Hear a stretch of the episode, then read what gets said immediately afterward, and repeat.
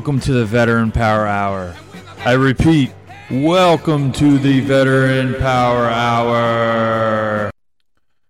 This is Matthew Benko, checking in to host this week's Veteran Power Hour here on Monco Radio. Today is Friday, March 25th. After a few brief announcements, we're going to transition right into today's thank you for your service portion of today's Veteran Power Hour.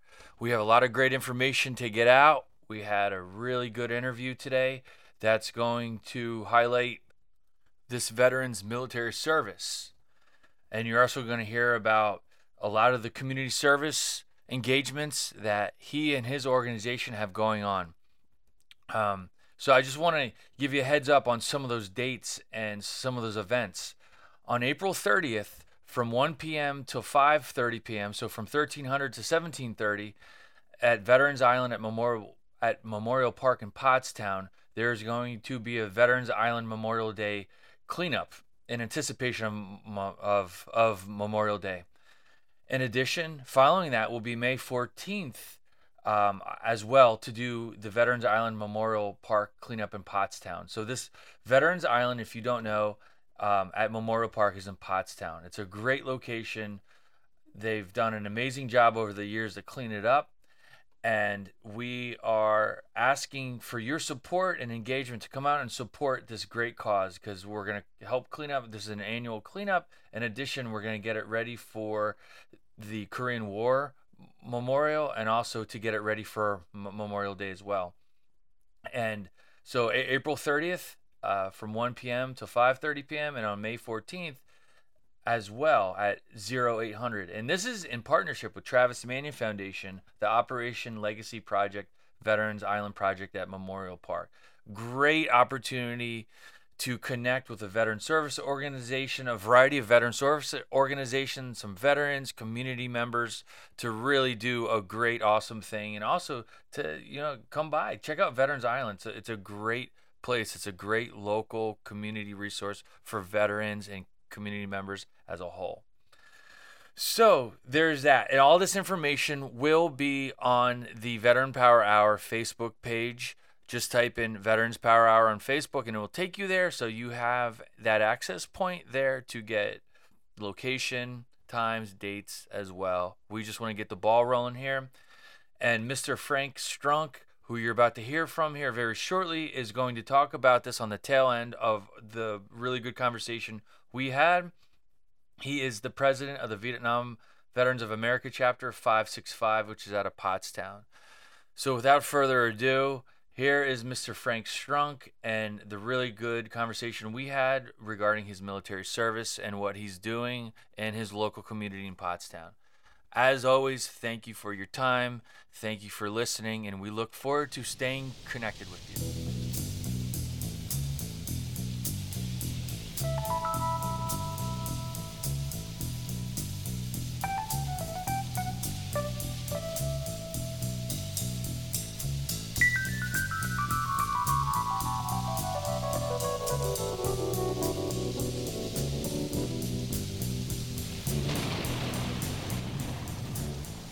Welcome to the thank you for your service portion of today's Veteran Power Hour. I have a great guest here here today, Mr. Frank Strunk. Frank, you, Frank, thank you so much for being here. You're welcome, man. I'm, I'm really excited to to start our conversation and our interview, and we talked a little bit uh, uh, prior to starting our our conversation here, and you know you have a general understanding of the thank you for your service portion. And this is an opportunity to hear your military service, how you served our country, and also what you're doing in the in our what all the great things you're doing in Montgomery County and our local community. So, okay. Um, I always like to start off with with saying, "Hey, thank you for being here, and thank you for your service, because this is what this represents. It's a uh, it's an opportunity for us to really highlight your military service and, and how you served our country. So, well, what branch of service what were you in? I served in the Air Force. Oh, nice. Uh, I absolutely love having another U.S. Air Force um, veteran on the show. You, are the second Air Force veteran to date that I've had um, to date, so it's great to have a fellow Air Force um, veteran here today. So um, cool. Uh, what years of service were, were you in? I was in uh, since uh, 1964, 68. 64 to 68. Okay, so I, I'm I'm going to make an assumption here. Did, did you serve in Vietnam? Was, was that uh, are you a Vietnam veteran? I am a Vietnam veteran, and I did serve in Vietnam in 66, 67. Oh wow. Okay. So th- again, th- uh, even all the more, thank you for your service because I've said this in a couple of my veteran power hours and um, uh, interviews I had. I've interviewed one Vietnam veteran so far to date, and uh, we owe an extraordinary amount of thanks to you and your service and what the Vietnam veterans have done for today's generation of veterans. So I I'm going to say that a few times today in today's interview, but I, I, I sincerely mean that, and, and I you know want to extend that thanks to you and, and acknowledge that for for for. I appreciate it. Um, so how, how did you get into the uh, U.S. Air Force? Were were you drafted? Were you enlisted? I was. I was drafted. Okay. Uh, I that was my motivation of getting into the Air Force. Um, I finished a two-year uh, associate degree and got a job with United Airlines in the accounting and the finance department. Uh-huh. And I was trying to get my legal address changed from Pennsylvania to Illinois, but I didn't do it fast enough and I got drafted. So I had to come home and get the uh, proverbial physical exam and passed it with flying colors. And at that point, I was informed that my employer would not hire me back if I had active reserve duty. Okay.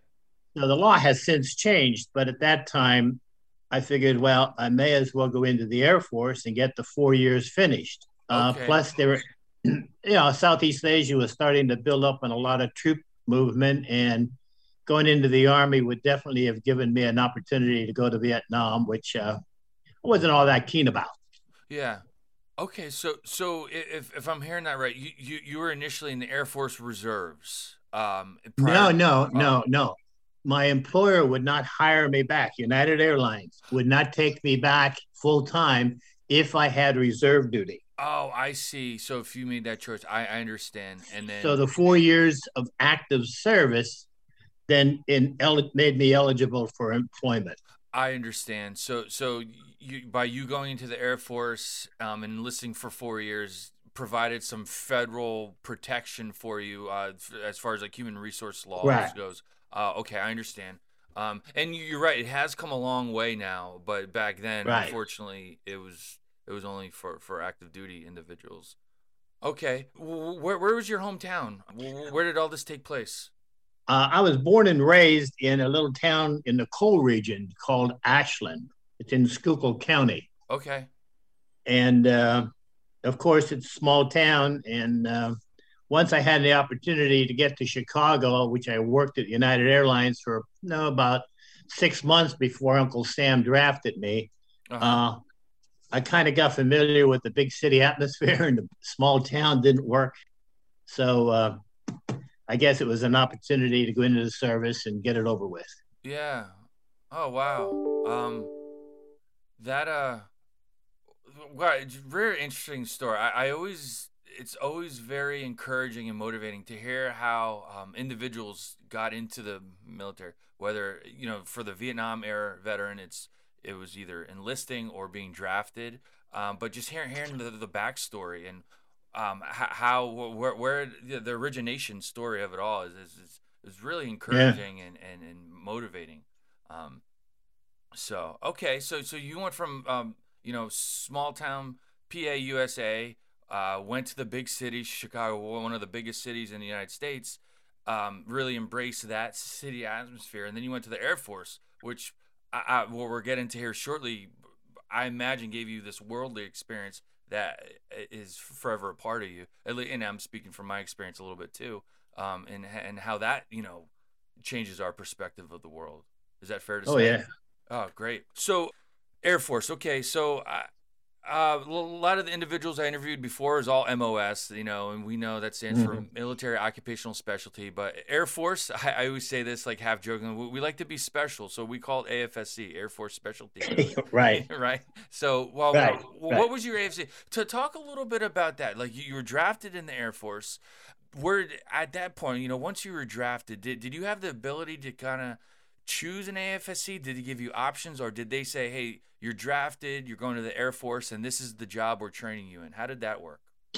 Well, um, no, you had an opportunity. I mean, like I said, I had an associate degree in accounting, so they wanted to utilize that experience. So they immediately asked if I would be interested in getting into an administrative um, department into the accounting and finance department of the Air Force. And I said, sure, you know, it's a nice clean job and eight, uh, five days a week.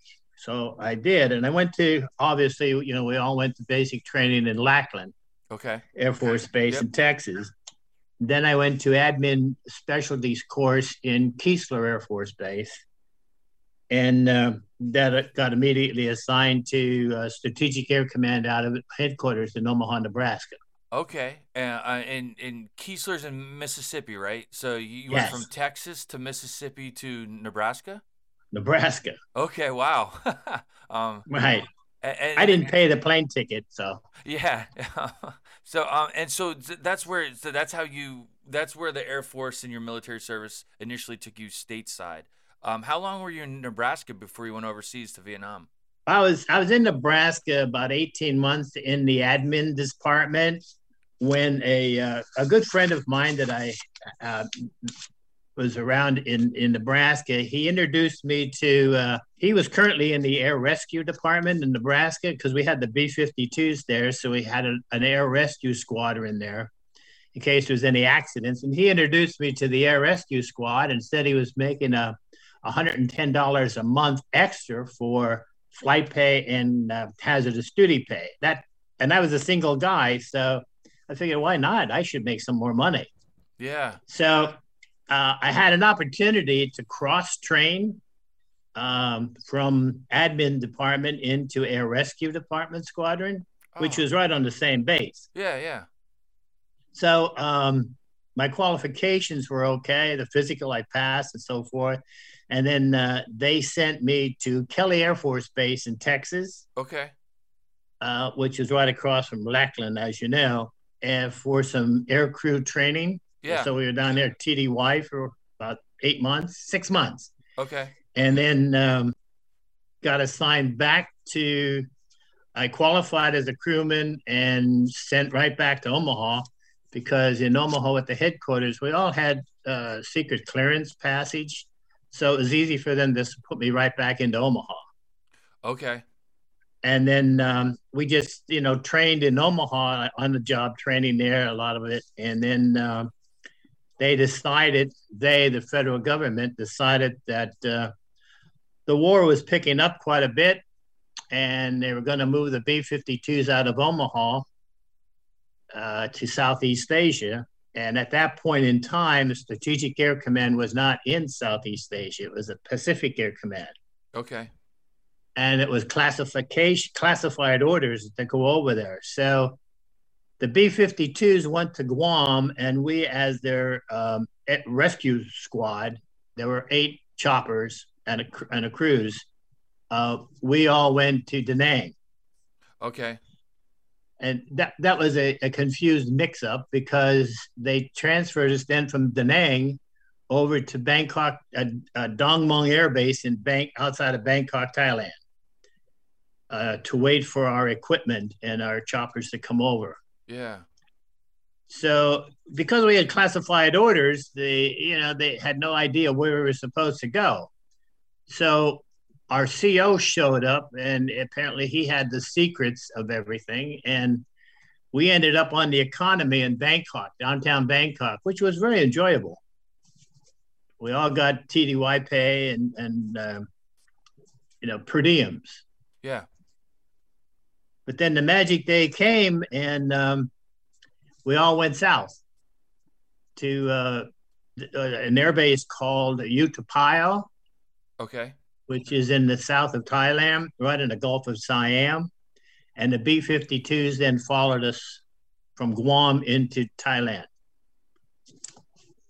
Uh, we landed in Thailand on an 11,000 foot runway, and uh, company by the name of Red Horse. I don't know if you're familiar with them. Yeah, I think aren't they the CE, the civil engineers of the Air Force? Yes, they are. Oh, okay. Yeah. Yep. Yeah, uh, Red Horse was building the tents, uh, which was about eight to ten guys in a tent, and uh, that's all we had. Uh, the whole base was stripped of all vegetation. Yeah. With yeah. Agent Orange, they stripped it all out, and then they filled it all in with uh, a lot of dirt and sand and rocks, and it was uh, the second armpit of the world that I ever experienced. So yeah. it was brutal. It was hot. Yeah. Dirty. Country smelled. Oh wow.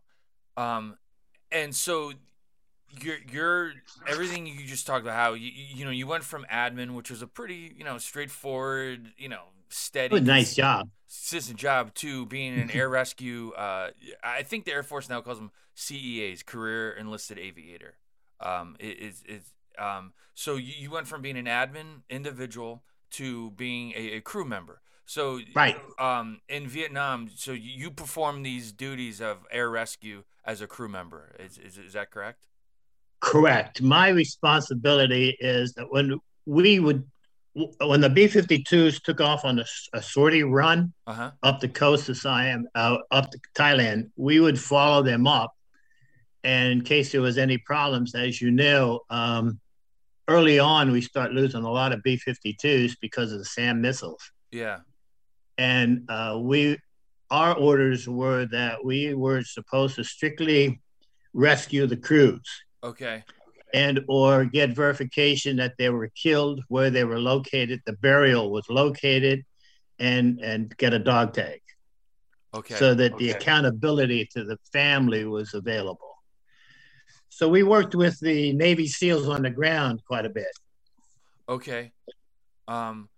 So that that as a I think the Air Force, the the modern day AFSC is pararescue. Is, is is is that what you were doing, like as a aircrew rescue? Uh, because I know it just uh, started, or what was that? Very similar to it. I mean, okay. they changed the name so many times, but yeah. yeah, it's you might say a pararescue today. Yeah, because it's gotten a lot. The, the training has evolved a lot because of the, the, the significance of of these operations that you're talking about, and and it's it's usually a joint operation as as you discussed, working with the Navy SEALs and and a lot, you know, going into these really hostile environments um, and very challenging.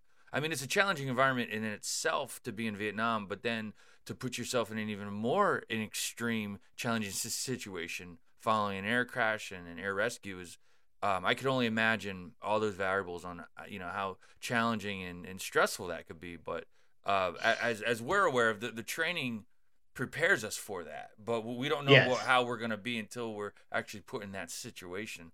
Um, so, um, are, are, you allowed to talk about? Are you okay with talking about some of the the experiences you had like over there? Like, what what was that like for you to, during your your um you know year over in Vietnam? Well, it was it was a busy year. Uh, things are starting to build up now, and that um, you know the VC were were very active. So is the North Vietnamese active. Um, we had a lot of problems with the B-52s going down simply because of the formations that they were flying. Uh, they would actually fly three uh, at a time, then three back up, and then three behind them. So that was nine nine planes. Um, usually the ones that they were tailed on the three at the end were the ones that were getting hit because the SAMs would lock on to them after they decided what what the um, elevation was. So it yeah it was it was a challenging situation, uh, yeah. particularly when you're working with the Navy SEALs. Those those people are very interesting. Yeah. Uh, uh, I admire them because if I was ever going to get stuck on in country with, I'd prefer to be with them. Yeah. Uh, they were challenging. Um, they would uh, if we pick anybody up they would ask us to give them whatever we had i mean cigarettes gum MREs you know you name it we they stole from us but we willingly gave yeah uh, acquired right? The, the, the yeah acquired, acquired yeah. Confiscated. Yes yes. But it was interesting. I mean that the a lot of times we go into a fire base um, we got we were on a mission and we get called into a fire base to pick up some wounded.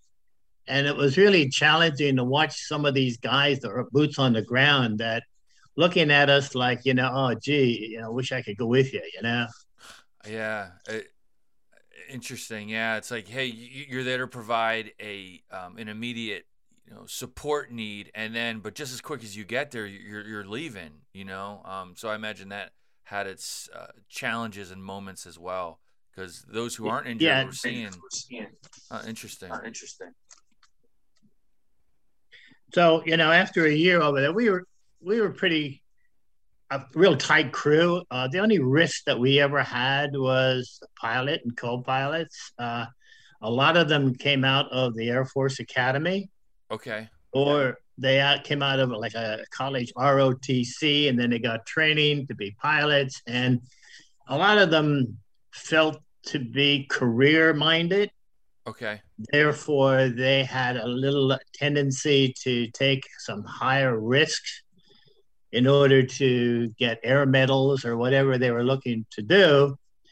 And uh, we were, I wouldn't say that we were not taking risks, but we weren't inviting it, if you know what I mean.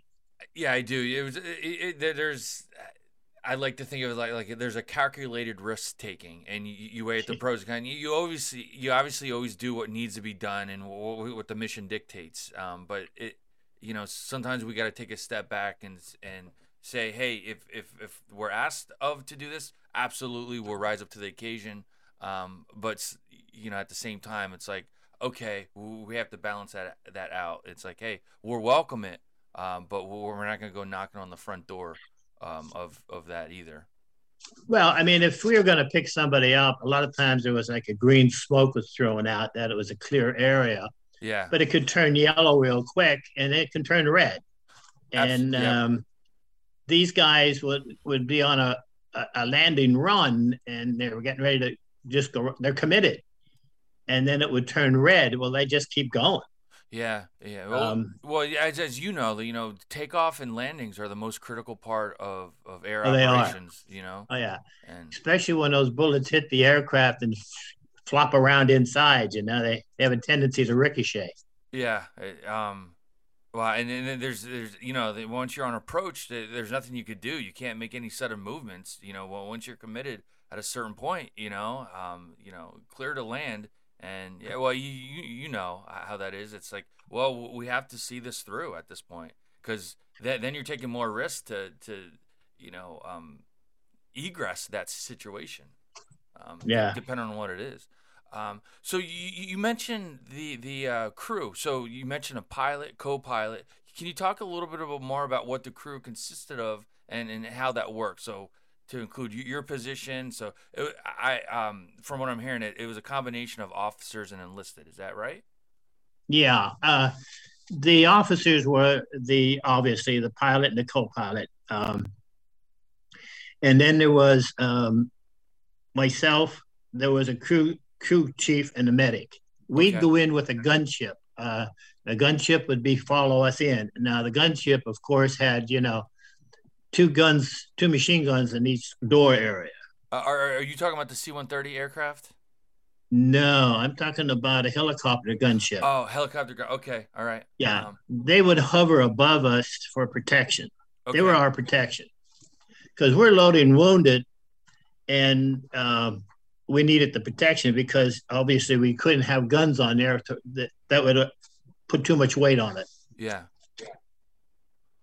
Oh wow! Okay. It's sidearms, but you know. Yeah, just in it. Yeah, but you, are not putting you know a couple thousand pounds of ammunition. No, and, and, no. and guns on there. Um, uh, and what aircraft were, were, were you on? So what, what was you, the the aircraft you, you were trained on, and what, what was the, the, the rescue? Um, what was it a uh, helicopter? Uh, that that that is what we call an HU two.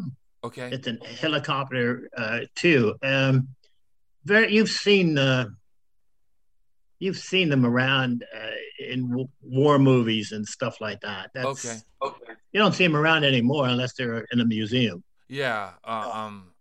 Okay. No, no. It's it's interesting. So so so most of your um, uh, air crew experiences is, is, was on a um uh, HU two. HU two on, yeah. on a helicopter. yeah.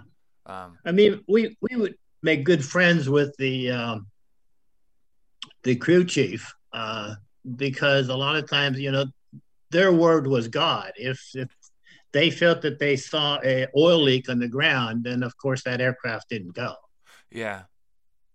Yeah, that's actually a, an interesting point because you know we talked about taking risk and assessing risk, whether it's operational need or maintenance, and and you know you know just from a maintenance perspective, there are some things where um, it's clearly like a red X, like this is absolutely a no go because of you know an oil leak or um, any right. number of maintenance issues. But then there, there are some things as we call a lot like a, a dash. It's like, well, it needs to be fixed, but we can still proceed with, with the operation. And and I just wanted to uh, revisit that because that's what we mean by uh, um, risk assessment and and, and mm. taking a step back and saying, all right, uh, whether it's a maintenance concern or an operations concern based off an intel report or you know are we going to see this through because you know that you your job was to go in there and provide rescue, but if it's if it's too red, well, we're gonna have to take a, a different approach to it.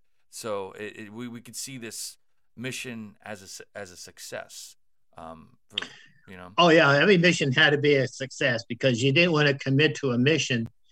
Um, I mean, if you were having problems in the aircraft, you turn around and went back. Yeah. Because a lot yeah. of people and you didn't turn around until you knew there was a replacement coming after you. Yep. Um, because you knew the there were people, you know, uh, depending on you to show up. Yeah, and yeah, and if you push the envelope too hard, it would just compound the issue, and then the the, the individual you're going to rescue, then you have to start you have to send a larger search, not a, a rescue party out because those who are going to rescue have become compromised as a maintenance issue. So th- th- that's an important um, component of of aircrew planning.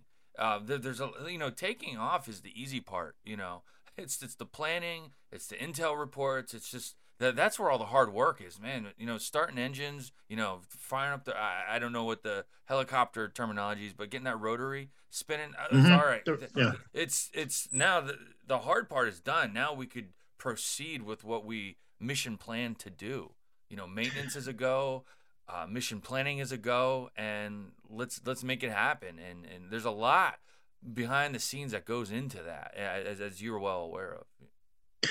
Well, I mean, not only that. I mean, when we were stationed there in, in, in the South, uh, most of our equipment and replacement parts shipped over by merchant marines. Okay. Ship. Okay. And you know, if we had a rotor problem for some reason it got bent or for some reason it got shot, a hole in it, um, we would steal from another chopper in order to replace it. Yeah, uh, it was. Yeah. It's you know, you did have you did what you had to do. Yep. Yeah. That that's that's another um, mission essential. You know, necessary. I would say I don't. It's not evil, but a necessary component to to getting the job done. You know, and just well, it was it was always nice because if we had to take something off another aircraft and that aircraft didn't go, and that crew was very appreciative. Yeah, it's yeah because you know once you're in the mission state of mind, it's like you know it's it, there's a psychology behind it too. It's like we did all this work, like we're gonna do what we need to do to take off at this point because right. it's it's you you you have to mentally and psychologically prepare yourself for that. And the last thing you know you want to happen is is oh there's a flat tire or all right yeah. let's go take the tire off off the off the uh, the, the, Bravo crew or, or the backup crew's plane because we're able to proceed right. Um, well, yeah, I mean it, it. You're committed. There's people depending on you, and uh, you know you don't want to take too many risks. We're not the type. We weren't the type to be able to go on a mission and come back and then go on another one right away. It uh, you had to have some downtime. Oh yeah, yeah, and, and I'm I don't know how much it has changed, but I think you know, with the start of the Air Force and with, with, with air crew, like you, you know, b- by protocol, like you, you need at least 12 hours rest after, you know, a 24 hour mission. So it wasn't like you landed six hours later, you're back up, you know, doing a mission again because that, yeah, it's extremely no, and, taxing. You know, you had to be careful as to you know, what you picked up when you when on a, on a rescue situation because of the weight. I mean, a crew a crew on a B fifty two, there were six on a yeah. crew. Oh wow! And you know, we never did get all six of them, but we had a tendency to pick up at least four of the six. Yeah. And um, you put four people on that aircraft, that means somebody's getting off. Yep. So, and that that somebody happens to be, you know, it could be the crew chief or it could be the medic. Okay. Um, or it could be me. So you're saying uh, that, you, that, you, would stay on scene with, with, with, the rest? Well, we'd stay on scene with them. Yeah, one time I had the opportunity to stay on scene, and I got picked up from the gunship that was hovering above, uh, above us. But when I got off, the interesting thing was this Navy SEAL looked at my uniform and he goes, what kind of uniform are you wearing? Yeah, my my response was, you know, uh, well, we all have challenges, you know. Yeah, it's like, well, what kind of I would say, what kind of question is that? What, what, what were well, a, a, flight suit? They were just being assholes, and that, yeah. that's how they were. Yeah, they, they, were just yeah. Um, well, just out of curiosity, what was it? A flight suit you were wearing? I'm sorry. Well, was it a flight suit you were wearing? You know, like like the uh the, the one zipper looks like. uh Yes. Yeah. yeah exactly. Right. Yeah. Um. And then with the the helmets that you know you get you, you strain your neck wearing. Yeah. yeah. And then the flak jackets. We didn't have the flak when we land. Go in for a landing run uh, we sat on the flak jackets because uh, the worst thing you could do is get shot in the rear end. Yeah, know? I was gonna say pr- protects your, your, your rear end from getting right. Yeah, from, from the bullets coming through the. You and you'd see the tracers coming up. You know, you know darn well they were tracing you in. You know. Yeah, um, yeah. I guess curtain fire was the most uh, popular thing. You know, they would just spray you with that. Um, Great stuff, Frank. I mean, this is a really interesting story. I, honestly, I, I, I, this is my first opportunity to talk to directly with with a, a, a rescue aircrew member. This is this is pretty awesome. Um, There's a few of us around. Yeah. Um, oh well, I, I like to ask you. You know, in what ways has the military transformed your life? Oh wow! It well, working with uh, an air crew for a whole year really was a major team relationship. It wasn't it wasn't the it was the guy that was next to you who was going to save your rear end, you know, and yeah. it was that guy who you slept with, you drank with, you partied with, you you know, and you flew with. Uh, everybody knew each other, even if I had a problem to get over on another crew because somebody was sick or whatever, um, we still knew each other from at the NCO club or wherever it may be. Yeah, that was great, and and you know to be able to coordinate your activity with all your other crew people, it just seemed like it was an orchestra. Everybody knew what they had to do and when they had to do it. Yeah, so, so that that was um, what what, what takeaway? Because that's you know that that's a not a very common experience that a lot of people get, even in the military itself. I mean, uh, a, lot lot of you know I am making a generalization here, um, but you know people serve in the military may not have had that experience to be part of a tight knit crew like that. So, um, yeah, how, how, would you say that has uh, influenced you, or, or maybe kind of carried over to your civilian life? Well, it it, it obviously gave me an ability to communicate real good. I can communicate with people. Uh, I don't have any reason whatsoever to be standoffish. I would just go up and introduce myself to people, uh, and uh, what can we do? How can we do it in order to get the job done? Yeah. And that's yeah. basically what the Air Force taught me is is here's what you have to do. Now how are we going to get it done?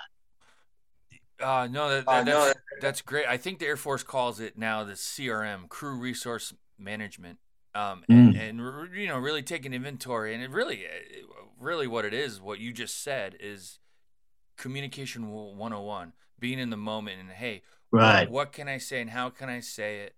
Uh, what, whether it's to meet a personal need or uh, a, a professional objective, it's so critical. I mean, I mean, there's so many things we could say that factor into what, what is the most important component of getting the job done. Well, it boils down to communication in a lot of ways, and the, it is. Yeah, and in the Air Force, and especially being on an air crew, especially being on a headset, um, and and you know, a lot of times our verbals are compromised. So sometimes it leads to nonverbals, or you got to be so clear, succinct, and direct in the moment. It's just it's just an important critical asset to getting the job done. And I, I, believe I believe in my own experience, and then from from hearing your experience, that that absolutely does carry over. Um, oh yeah, and, and helps in a lot of different ways.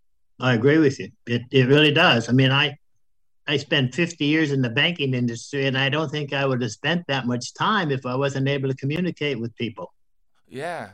Oh wow, that's yeah. It's it's one thing to be a tech. Te- I mean, I, I I could only imagine what what it's required to to to be a banker and to you said 50 years 50 years oh wow so so i mean yeah that that that didn't happen by accident that that, that showed that you you um i imagine a lot of training a lot of a lot of you know you become a subject matter expert but really from what i'm hearing what you're saying with communicating and being able to process in the moment is what led to those 50 right. years and well i mean I, I was a commercial banker so i had to be able to communicate with my colleagues as well as people who supported me as well as the clients who was borrowing funds you know? So it, it was all a big round robin arrangement. Yeah. Oh interesting well i'd like to ask you this frank uh, what would the current frank say to the then frank just entering the u.s air force uh Okay, that's a good question. What would I say? Well, I, I guess what I, I, would say is make the best of it. Uh, you're in it, make the best of it, uh, make good choices for yourself. And um, did I regret going into the Air Force? Uh, no. Um, would I have stayed in the Air Force? I think I would have. But um, when we came back from overseas, I had a year left. Went right back to Omaha, uh, okay. Nebraska, and um, I I was going to consider reenlisting. I made I made E five when I got back, and um, I was supposed to have three years on station because we all came back from Vietnam, and that was the that was the arrangement they handed us, and um, the Tet Offensive took place. Uh, they were starting, they lost a lot of people uh, in both Army and the Air Force. A lot of air rescue people were, were hurt, and they were short on staff. And um, we were, got orders that um, they were going to be reassigned back to Southeast Asia. So they were just taking all experienced single personnel. And I figured, eh, a year was enough I decided I would just take the discharge and get out. Yeah, make the best of it. Um, and and yeah, you know, I, I acknowledge those the the takeaways of it and the things you learned. I, I think share that today. Like you you you you highlight and reference the, the the communication skills you learned by being a crew member helped you become a successful banker, right? That's um, correct. It did.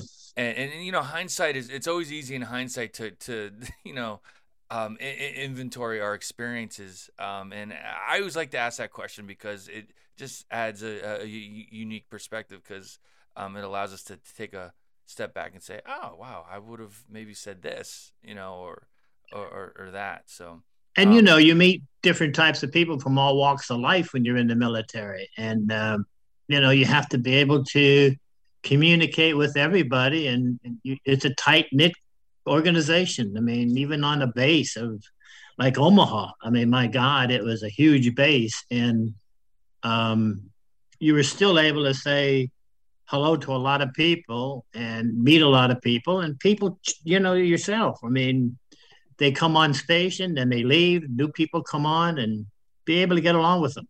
Yeah. Oh, great. Well, appreciate you sharing that. And I, I'm going to ask you one more question related to your military service, so then we could transition into all the great things you've been doing um, for the community and what you know what what you know the things you've been doing over the years following your your military career. Um, what would you like the civilian population to know about veterans transitioning back to society, or I like to call their home base? Uh, well, as you know, those of us who came back from Vietnam were not really greeted with open arms. I mean, they looked at us like we were baby killers, and, and we were all aware of how the American people were against the war. Uh, I mean, I was I was just got off a crew and I looked at the uh, Stars and Stripes and saw they burned the American flag in New York City. So we were aware of what was going on. Um, I, I would say, you know, the way we were treated, there was no way we as Vietnam veterans would ever allow our fellow veterans that come behind us to be treated that way. Yeah. Um, we make it a point to honor them at the airport. We make it a point to honor them at funerals. We make it a point that, you know, to thank them for what they've done. It took years for the government to thank us. Yeah.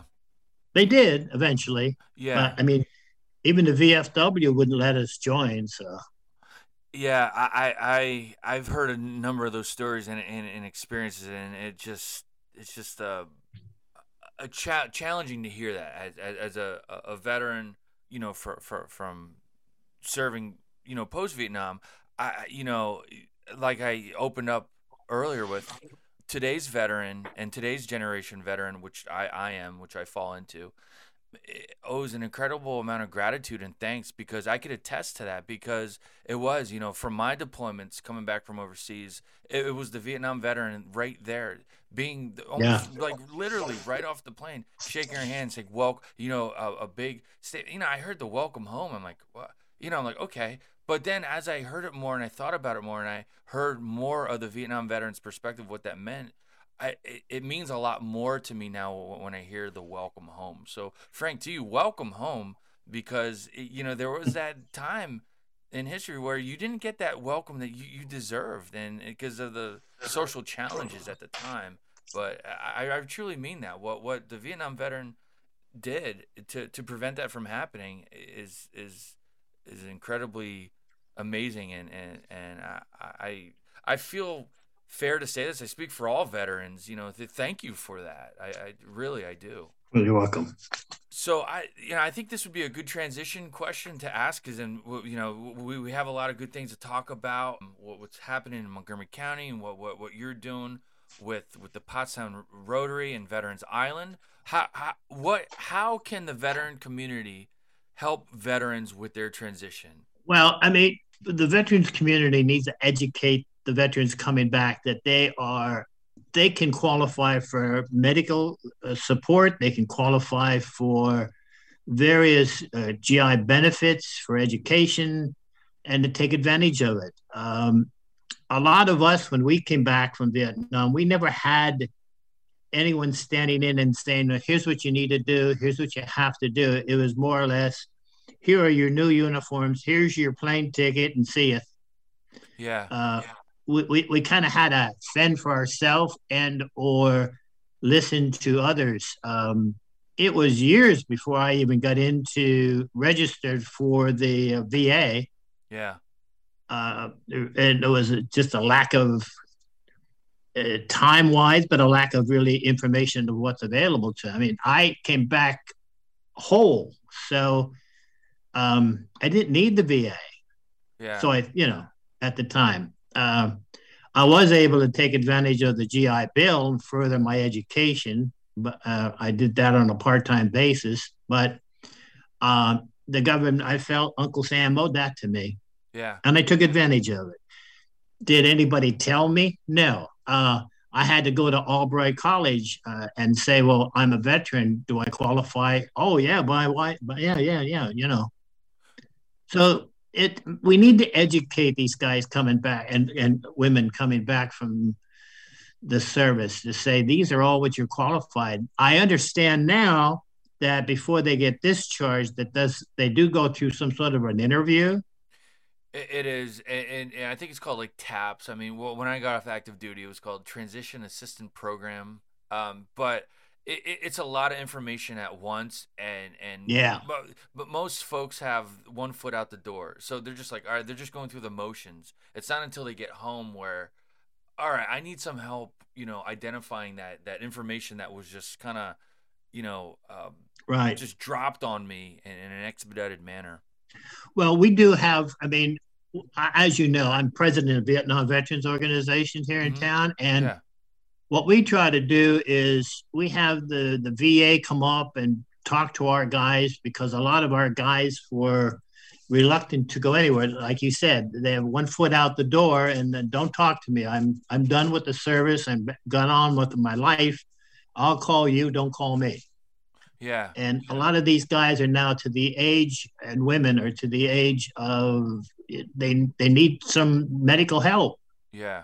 Well, it's it sounds like you know, and that's a great tra- transition. You, you, mentioned you're the president of the Vietnam Veterans of, of America, right? The, you know, right. VVA. You know, because you know in the military and the VA, we, we, love our acronyms, right? So if you know the the, the VVA, so um, right. talk a little bit about that. Is are are there is it uh, so you, when you're talking about in the local Pottstown area because that that's that that's where you reside now, right? Um, that is correct. Okay, so so is that chapter linked to just Pottstown? What area does it cover? Can you talk a little well, bit about that?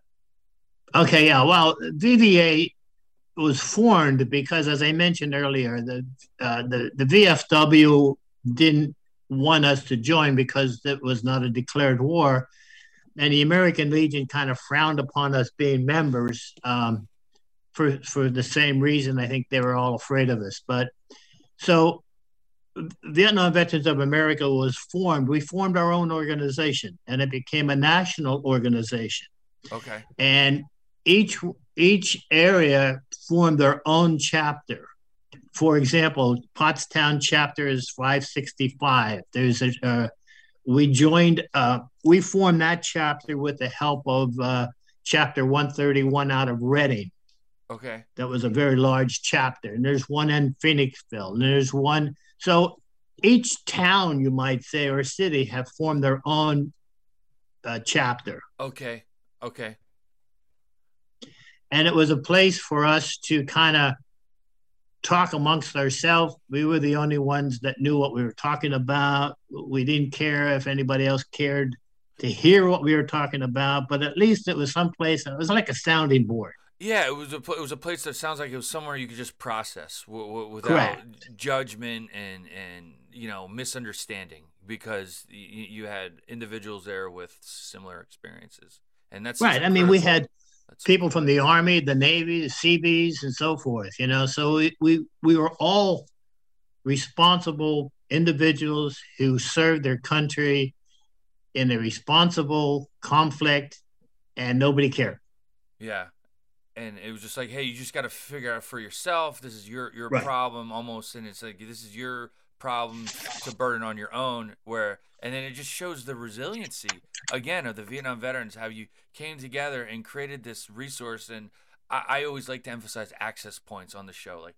You created an access point not only for yourselves in the moment, but also for future generations to, to follow. Because Correct. we absolutely need uh, everyone, just uh, all in all humanity, but especially like for veterans who've deployed and have been in a you know military conflict, we it's so important and critical to have the opportunity to process what we're thinking internally, um, and and you know to sort out those thoughts and, and emotions because if we don't get a handle on it, when I say it, these emo the complex range of emotions, it takes a handle on us so um, that, that, that's my message. So so for like all the veterans out there listening, it's it's okay to be confused, overwhelmed, but it starts with acknowledging, hey, I'm having a hard time. Well, then then it's your responsibility to reach out and access these resources like you're, you're mentioning, so we could come together. Um, and, and, help each other out and and help us get through those those challenging overwhelming times you know so well i mean that's correct matt i mean we we started our chapter we had uh, close to 80 members we're now down to 64 uh, we're not getting any younger. So anyway, we're down to 64. But we also have eight associate members, okay. and, and, these are people who uh, served in Afghanistan or Iraq. Yeah. They wanted someplace to go, and we invited them to come to us. Oh, that's great. So it it it it, it just showed you open up those doors to just to almost like pass the torch to keep that that resource and that access point available correct and ready correct um and so I, I'll I'll jump ahead here a little bit. It sounds like you know with what you just talked about with the VVA opening up your doors to Iraq veterans, Afghanistan veterans, etc., um, has led to community collaboration. All right. Um, and, yes. And one of the things I want to talk about, and, or I want to, I'd like to ask you, so you, you could highlight, you know, v- the veteran island, Veterans Island in Pottstown, right? Um, I, I, it sounds like that was an extension of you know all the great things that the VVA has, has done and, and what you've been doing uh, to bring veterans together to create this uh, physical access point. I mean, it's I've been there, um, but if you could just talk about with Veteran Island, some of the upcoming events there, so anyone and everyone listening can be like, oh, I didn't know about that, or that'd be great to connect. Uh, so if you wouldn't mind doing um, yeah. providing some information with, with that because it'll just show the, the power of the community and what veterans can do when they come together. Well, our chapter uh, 26 years ago built a memorial in on the island in Pottstown, and that memorial honors the 26 guys that were killed in Vietnam from the area: Owen J. Roberts, Pottstown, okay. Pottsgrove School District, and Boyertown. Uh, it's an elaborate undertaking, and we finished. It took us five years to build it. Uh, it consists of 26 uh, lighted trees with personalized name bricks for each one of the 26. We also have a gazebo dedicated to the uh, Gold Star mothers, and we have 3,500 bricks, personalized bricks that were purchased by individual military and or family of military. We call it the Veterans Walk of Honor. Okay. So it's quite quite extensive undertaking we we did, and we did it. Um, and we had a, we also have on the Veterans Island uh, a World War II that we helped refurbished um, and updated, and we also have a Korean War memorial uh, that we're in the process of finishing the refurbishment of it. So we we, we have space on the Veterans Island. Uh, to to accommodate uh, other memorials. So if we'd like to invite, uh, you know, the Afghan and Iraqi and, and uh, 9/11 people all the way up to date, any veterans who served, if they wanted to coordinate their efforts, we've got the experience with the memorials. We know how to to form them. We know how to get people to work on them. We know how to help you generate funds for it just uh, reach out to us. We'd be happy to use let you use our experience.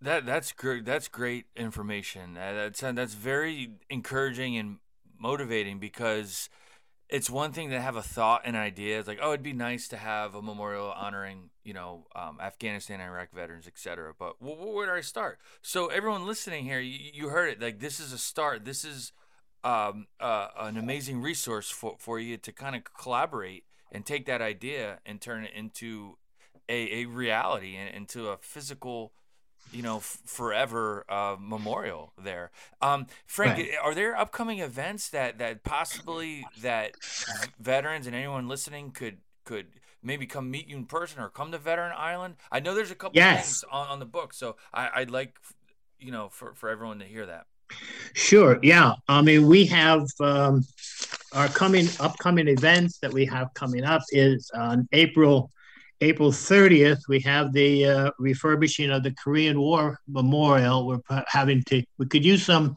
young labor to help us with uh, moving some things around. Uh, as I said, we're not getting any younger ourselves, so we could use some young, bronzy type people to help us with that. We also have, uh, and that'll start on uh, from one o'clock in the afternoon on April 30th. Uh, we also have on the May 14th, uh, we have an island cleanup down there, getting ready for Memorial Day. Okay. That would be just moving some things around that were left over from winter. Um, and we can use some young ex soldiers for that, or any civilians for that matter. Okay. No, that's good to know. Uh, uh, on May 21 and May 22, we will be placing flags on the cemeteries. We have two large cemeteries here in Pottstown. I mean, we have others too, but we do usually take care of the others on a weekday. But the two large cemeteries, uh, we need help to get these flags placed on the on the veterans' graves, and that both of those are on the May 21, which is the uh, Highland Memorial. That'll take place uh, at eight o'clock in the morning, and then we have another large cemetery, Catholic cemetery, uh, at St. Al's uh, Cemetery, and and that starts on Sunday the uh, at 8 a.m. too. Uh, May 30th, as you know, is Memorial Day. We have a Memorial Day parade, and we also have a program down on Veterans Island. July 4th, uh, we have a parade and a street fair coming up. Uh, September, uh, the date hasn't been identified yet, but it will be in September. Uh, we have the Veterans Island program where we award local people who have contributed to the various organizations in town most likely favoring um, veterans and what they've contributed to the community. Okay. We also have some individuals who are non veterans who have contributed to the veterans in the community. Um, September, we have uh, a car show coming up, and um, that's about what we've got coming. So we're we're quite involved here with uh, different organizations in town. The Rotary helps us out a bit. Uh, they have a lot of young people, and, and a few of them are, are um, mil- ex military and current military. Okay. Well, I, that's great. So, so um, April 30th is is the, the up and coming one. That, that That's just like some island cleanup and preparation uh, for, for, for May 14th. And if my information serves me right, and well, what I saw is on May 14th, you're going to be working in collaboration with the Travis Manion Foundation as well. That is correct. With the Little Legacy yeah. project. So uh, that's uh, I, am connected and affiliated with the Travis Manion Foundation. They're a great organization. It's going to be a great resource to help. So it just speaks and sh- shows an example of when veterans come together.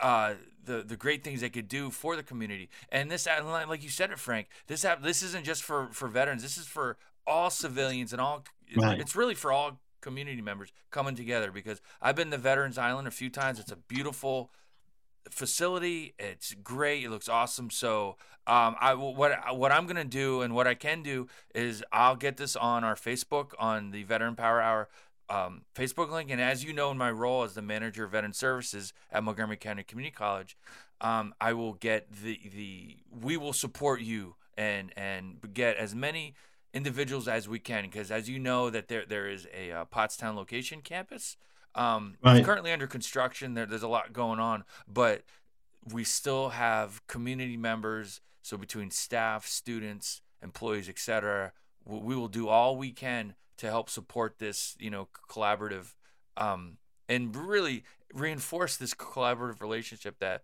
we have established and we and we do want those veterans to come out and and work with us and i mean not for us work with us yeah yeah um, yeah, yeah, I see that as a partnership. It's it's like, hey, this is it's, the veteran it is. Island. Yeah, it's it's a great partnership, and it's a great, and it's also too a great net no great networking tool. So for all the young men and women out there, just kind of starting on trying to figure things out, it's it goes beyond just getting your hands dirty, moving some mulch around, and that's actually kind of fun. It, you know, that's a, but you make these connections. You know, Frank, you talk about your banking career. You know, somebody may be interested in that, and it's just a great networking tool. So um, that, that, that, that's a good takeaway for, from that. And um, so I'm looking forward to it. I, I, will absolutely be there the 30th. I'm going to get the word out and everything. Um, and Frank, I can't thank Frank, you enough. You know, I for, for the sake of time, um, we, we got to wrap things up here. But um, I'm, you know, one, I, I can't emphasize and you know I can't emphasize enough, you know, how thankful I, I, I am for you and your service and for being here today. You shared a great wealth of information that will be um, ex- accessible to any and all who, who listen and and and we really appreciate you being here in the Veteran Power Hour. And on, on my closing um, question here is every um, every, everyone who I've interviewed so far, I always ask, what song would you like to dedicate to the Veteran Power Hour? We're building a playlist, and we always close out the interview with, with the song that you would like to be played on your behalf here. Hmm.